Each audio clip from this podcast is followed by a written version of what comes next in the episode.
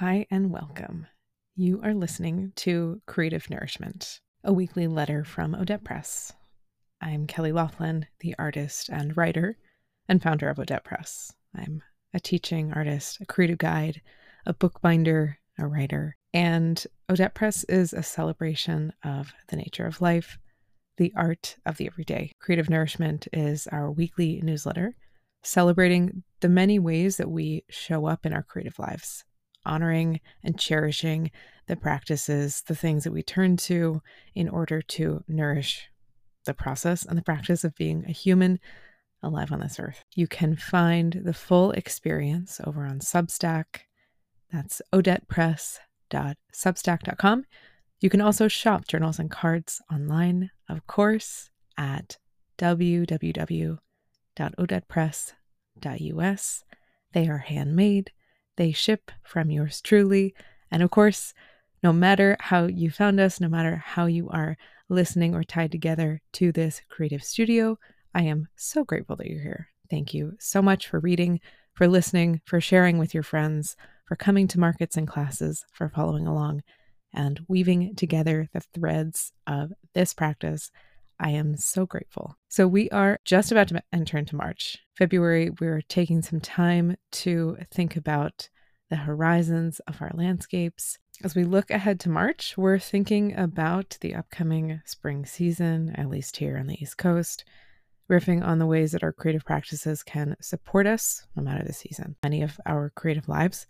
I think the process of movement is something that can help our ideas to flow. The writer and storyteller Clarissa Pinkola Estes in in the book The Women Who Run with Wolves talks about this idea of creativity as a river or that sometimes gets contaminated. I don't talk about that in today's letter, but that is something that I think of often as I am writing and weaving my way through the world and doing this creative process. And I think that this is really applicable to so much of our lives, so much of our creative practice. Paying attention to the things that help us stay steady and the practices that get us unstuck. So today I'm riffing a little bit on running, talking about the sunset, and at the very end, I share some prompts with you. So I recommend grabbing a journal, grabbing a notebook, being in some kind of contemplative place or space. These newsletters are written as momentary retreats. Or come along for today's journey. It's called Running Toward reflections on pink sunset, fire sky, and questions for the week ahead. Like the bright pulse of the sunset, I surprised myself this week with a quick pace. It's a Monday night when a desire to go fast emerges. I had left my apartment thinking that what I needed was a slow, winding walk, and instead I unearthed a budding quickness. Feet moving fast against the concrete. Maybe it's spring coming, I wonder. Maybe it's winter leaving and the snow melting off. Maybe it's grief or anxiety or joy or all of the above. Maybe it's not.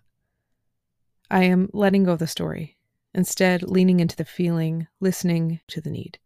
The need says run, and so I go, diving into this fast pace. With writing, I learn to sense, be with, and track. Writing deepens my instinct. This pace of quickness seems to emerge when I'm cycling through something hormones, emotions, vestiges of stories lingering, embodied from weeks, months, or years even. In learning to listen to life, to the life humming in my body, to the creative tendrils that drip like ideas on some days and hum like a river on others, I've moved away from running in recent years. I tend already to live with a quick mind, and walking and writing are my counterweights. They're processes that remind me to take a beat, to breathe and to pause, to breathe and be with, to be with instead of avoiding. Running as a way of shaking off and running toward, as a way of moving toward desires, aims, ideas, movement as a method for feeling, weaving its way through this body, heart, mind instead of getting stuck. It arrives occasionally, and I'm learning to listen. That night, I think of the pink sky I arrived to, awestruck, the weekend before. The way the sun arrived in an instant, like pigment unfurling onto a wet page, instant, infinite color arranging and staining. Bright orange sky with purple at the edges, hot pink, yellow mixed with orange.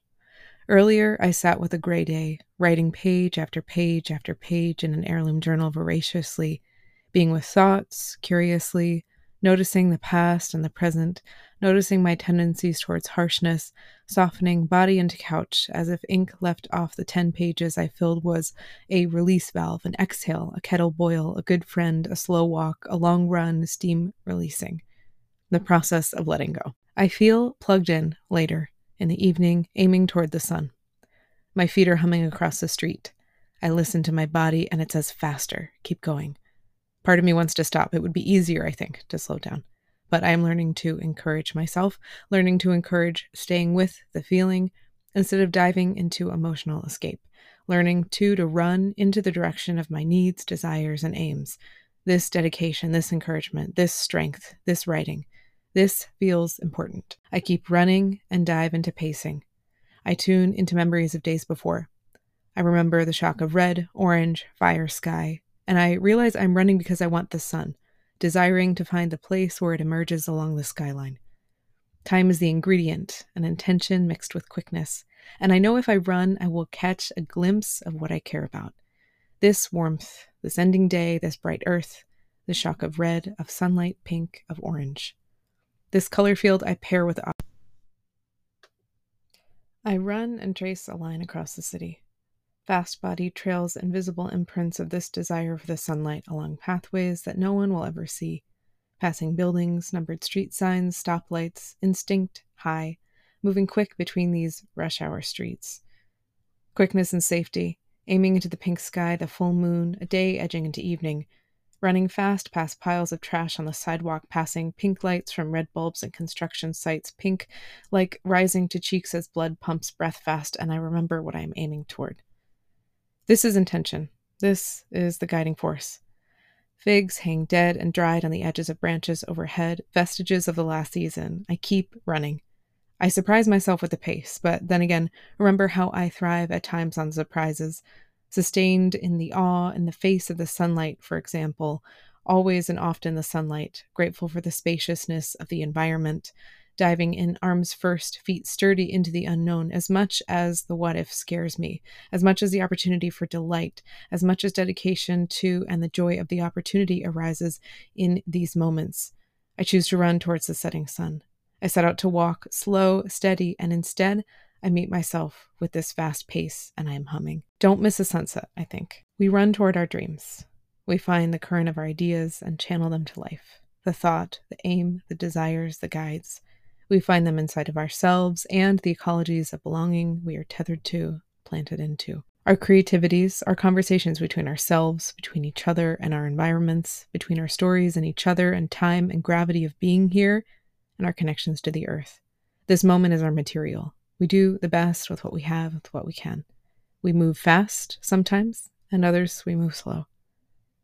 In the end, I do miss most of the red sky, but what's revealed instead is the process. I arrive to the edges of the river when the evening arrives, where the stones have turned black, when the clouds are erased marks against a city of metal dark like graphite and ink. I have released something along the way a thought, a thread, a feeling, a constriction. I have moved and shaken loose.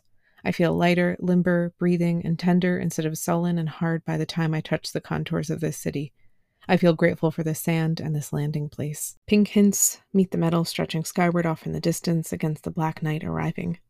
I imprint these feelings, that song from the water, surrender from the morning's writing, together with these visions and the sun as aims and guiding signals. Earth and body feeling the pulse, tuning in. The water teaches me to keep going. The desire to run, this love of sunset, lessons in persistence. The sunlight, a magnet. The river, dark and constant, a reminder of returning as it washes itself again and again over moss covered black rocks, tides moving in and out, pulling at soft earth. Something in me softens too, and I am grounding. Glitter city stark, standing tall, glowing there, steady skyline against the pink distance. So this week, if you're running or walking or writing or just, you know, existing, if you are looking for guiding questions for your pages this week, play around with these. What are you loving, aiming towards, curious about, walking up to, or running toward? What are you standing in awe of? What feelings are you finding, and can you collaborate with them? What could these messengers say? What can you release into the ground, into the water, along with the moon? What colors are calling you? Together with the earth, what are we creating? And of course, let's keep going. Sending you lots of care. Be well. Take really good care this week. Until next week.